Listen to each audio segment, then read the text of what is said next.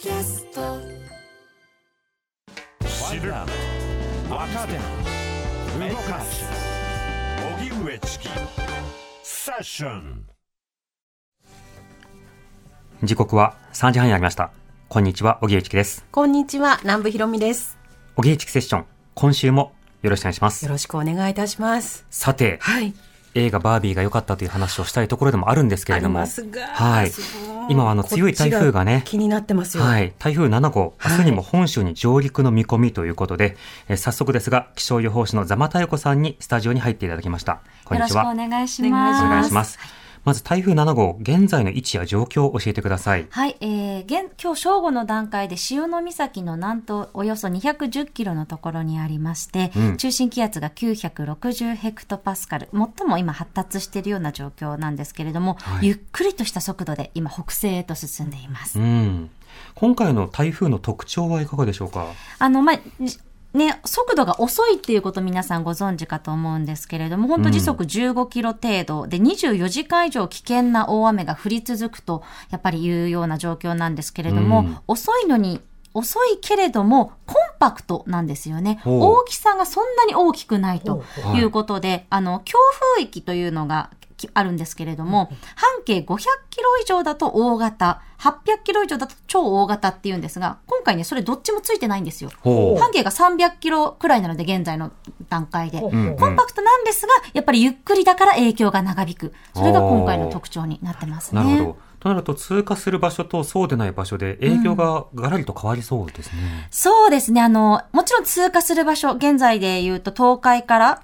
近畿、四国のあたりというのがやっぱり通過するから影響が大きくなるって言われてるんですが、はいやっぱり遅いので、離れたところでも影響が出やすいというのがあるので、関東甲信地方もそんなに近くはないけれども、やっぱり雨風ともに強まって、線状降水帯が発生する恐れもありますよというような状況になっています。はい。線状降水帯の発生、これ警戒されてるんでしょうか？そうですね。気象庁も警戒を呼びかけていまして、近畿や東海、四国だけではなく、関東甲信や中国地方も警戒が必要。関東甲信で言うと、今夜から明日の午前中にかけて発生する恐れがある予想となっています。うん、なるほど。今回はその風、雨ともにどういった点警戒必要でしょう、はい。で、関東地方で言うと、風が強まるのが明日の日中になりそうですね。はいで、関東地方の雨のピークは、えー明日。ということで、東京特に多摩地方などで結構降り方が強まる予想となっています。うんで、あの、近畿地方で見ると、特にやっぱり紀伊半島の東側、三重県のあたりがかなり雨量多くなる予想になっていて、んまあ降り始めからの雨量が1000ミリ以上を超えるような計算もちょっとあるので、特に山間部ですね。やっぱり、はい。もう本当一月分どころか、二月分くらいの雨が、2日、1日2日くらいでドバッと降る恐れがあって、非常に警戒が必要ということになっています。なるほど。となると、土砂災害なども含めて、河川の氾濫なども含めて警戒が必要ですか？そうですね。もちろん雨が降っている段階でも注意が必要ですし、まあ、夏休みということで、海のレジャーね、考えてる方もいらっしゃると思います。うんあの、台風が来てる時にはさすがに海行かないと思うんですが、はい。台風が去った後とかにね、もう、もう大丈夫だろうと思っていくと、かなり危険になってくるので、うん。海とか川のレジャーというのは、この台風が去った、うん、数日後くらいまではちょっとやっぱり控えた方がいいと思いますね。そうですよね。練りが入るってそうなんです。やっぱりね、雨が止んで晴れていても、波の高さっていうのは怖いものがありますので、あと川も氾濫もね、上流から流れてきて、時差があったりしますのでね特にこの時期気をつけていただきたいなと思います。うん、また交通への影響という点で言うとね、そうですねの実際にその台風がそのまま来ないようなところでも、やっぱり広く出そうですもんね。そうですね。すでに運休が決まっていたりとか、うんそういった予定をしているところもあるということなので、はい早め早めの情報確認と、まあ、無理な移動は控えるっていうことも大事ですね。うん、なるほど。わかりました。ざまさん、ありがとうございましたあり。がとうございました。とうございました。気象予報士のざまたよこさんに伺いました。はい。TBS ラディオ905 954発信型ニュースプロジェクト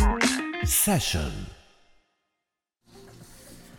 さて、デイリーニュースセッション、オープニングに引き続き、台風情報をチェックしていきたいと思います。はいえー続いては、防災、災害対策の観点から伺います。はい。フリーアナウンサーで防災士の奥村夏美さんです。奥村さん、こんにちは。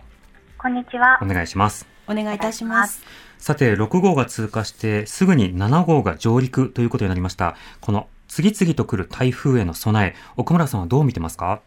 そうですね台風6号に関しては台風に慣れた沖縄の人でも驚くほどの被害だった怖かったとお話しされていたんですけれども、うんあの時もノロノロ台風で長期にわたって停電など被害が及びましたはい。で今回の台風7号も自転車並みのスピードと本当に遅いので、うん影響が長引く恐れがあるなと懸念しています。うん、なるほど。この影響が長引くだけでなく、こうして相次ぐということ、災害対策上の注意点はいかがでしょうか？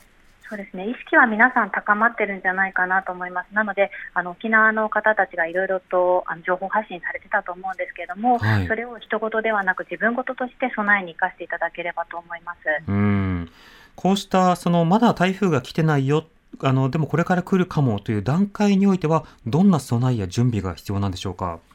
そうですねあの台風への備えというのは大きく分けて3つありまして、はい。暴風、浸水、高潮、この3つですね。うん。であのまず暴風なんですけれども、東海、近畿の方ではトラックが横転するような猛烈な風が吹く恐れがありまして、はいまあ、倒木とか建物も古い家屋などは損壊の恐れがあるような風になります。うんうんで、えー、と家を守るためには窓を守ることが家全体を守ることにつながっていきまして、うん。というのが窓から風が入ってしまうとその風が天井そして屋根を飛ばしてしまう力になってしまうんですね。あなので窓は絶対開けないでほしいですし、うんうんえーシャッターなどがある場合は閉めていただいてでない場合もあの飛散防止フィルムなどを貼っていただいたりとかもうちょっとあのホームセンターとかでもう売り切れているというような状況でしたら養生テープとか段ボールなどそういったものでも対策を取っていただけるかなと思います。でベランダとか庭に何か物を置いているとそれが飛んでって、まあ、被害受けるだけではなくて加害者になってしまう恐れもあるので、はい。ととにかくそういうものは全部屋外から撤去して室内に保管していただくあとベランダとかそういう屋上に物を置いていてそこがあの詰まってしまって排水溝が詰まってしまってこうプールのようになってそこから浸水したという事例もあるので、ちょっとあの今のうちにあの屋外のあの掃除などをしていただければなと思います。うん。これがまず暴風、風対策ということですか？あはいうん。そして浸水においても、浸水はい、浸水はですねあの先ほど気象予報士の方からもありましたけれども近畿から東海にかけてもう1ヶ月分を超えるような雨そして、えー、と関東、中四国の方も線状降水帯が発生する恐れがあるということでつまりですね災害級の雨が降る恐れがあるんですね。うん。でここでやっていただきたいのはやはりハザードマップの確認でして、はい。避難しないと命が守れないエリアというのが3つあるのでその3つに該当しないかどうかっていうのは必ず確認してください。うん。で一つが土砂災害の警戒区域、特別警戒区域に指定されているエリアに住んでないかどうか。はい。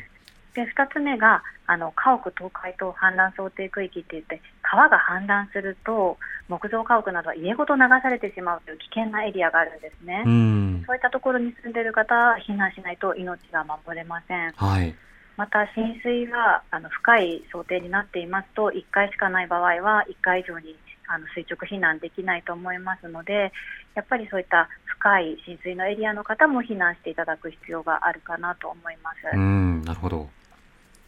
これら、え暴風、そして浸水さ、さらには高潮にもこれが注意が必要なんでしょうか？はい、えっと、16日が新月で大潮の時期と重なりますので、はい潮位が高まることによってその高潮による浸水の被害という恐れもあります。うん。この被害想定に関してもハザードマップがありまして、えええっと、重ねるハザードマップ、ハザードマップポータルサイトですね、国交省が出しているとかで、あの住所入力してもらって、高潮というボタンを押していただくと、うんどこまで浸水するかというのが分かるので、それらのあのリスクを確認していただければと思います。なるほど。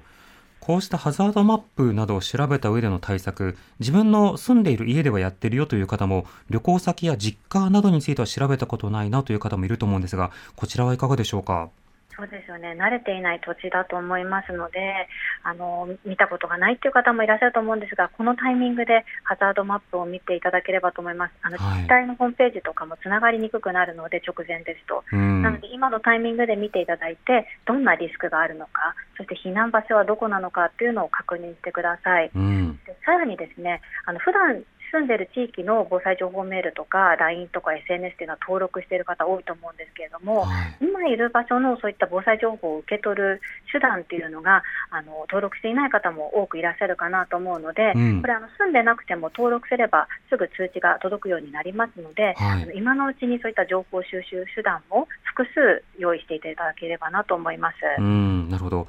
また、台風がやってきますと、その様々なインフラ、まあ、水道、電気、まあ、そして交通手段にも影響が出てきそうですが、こうした点についてはいかがでしょうか？そうですね。やはりあの暴風の影響などで停電する恐れがあるかなと思います。はい。でこの前のあの沖縄の台風6号の時ですね、あの停電した中でろうそくを使ってしまって、それが原因で火災であの亡くなった方がいらっしゃいまして、うんなので停電しててもろうそくは使わずに懐中電灯とか、まあ、ヘッドライトとかランタンとかあるとよりあの手もあの空きますので作業もしやすいと思います。うんそ。れから注意が必要なのが発電機ですね。これははい一酸化炭素中毒の恐れがありますので、家の中では絶対に使わないようにしてください。うんうんなので、ポータブル電源とかモバイルバッテリーみたいなのを多く用意しておく。でさらにあの、こういった暑さの中なので、熱中症対策もお願いしたいんですね。はい。で沖縄の方、あの窓が開けられなくて蒸し暑くて、もう暑さが一番辛かったとお話しされてたんですけれども、うん。そういった場合、あの冷凍庫に水の入ったペットボトルをたくさん凍らせておいて、ええそれでこう体を冷やしていただいて、さらに溶けたらそれを飲んでいただくということもできるんですね。うんなので今のうちに冷凍庫にペットボトルを凍らせておく。あとはお風呂に水を溜めておいて水浴びをするっていうのも有効だったりするので、うんお風呂に水を溜めるというのも忘れずにお願いしたいです。うん、なるほど。また、そうした様々なその対策、とりわけこれだけ、まあ、雨が続くと、まあ、長期的に台風対策なども含めて備え、回していくことが必要ですよね。そうですねあの水害だけではなくて地震もありますので、こういった備えっていうのはさまざまな災害に応用できます。なので、まあ普段から例えばガソリンは半分まで減ったら満タンにしておくとか、はいえー、と食べ物もなるべく、えー常温で長期保存できるものを保管しておくとか、水とかカセットコンロ、ボンベなどを備蓄しておく、そういった普段のこう備えがこういう台風対策にもつながってきますね。うん。また、例えば家電や様々なアイテムなどを購入する際も、まあ、省エネや様々な機能に着目をすることに加えて、まあ、災害時にどう使えるのか、そうしたことも気になってきますね。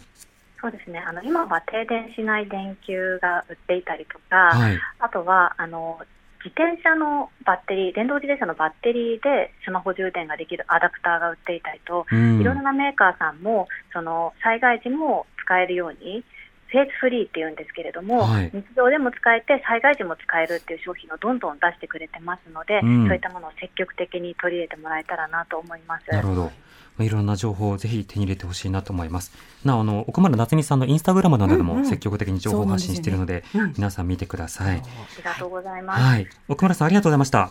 はい、ありがとうございました。ありがとうございましたあの、ぜひ明るいうちに、今のうちに最後のチャンスですので、避難していただければなと思います。本当ですねそうですねええ。はい。フリーアナウンサーで防災士の奥村夏美さんにお話を伺いました。TBS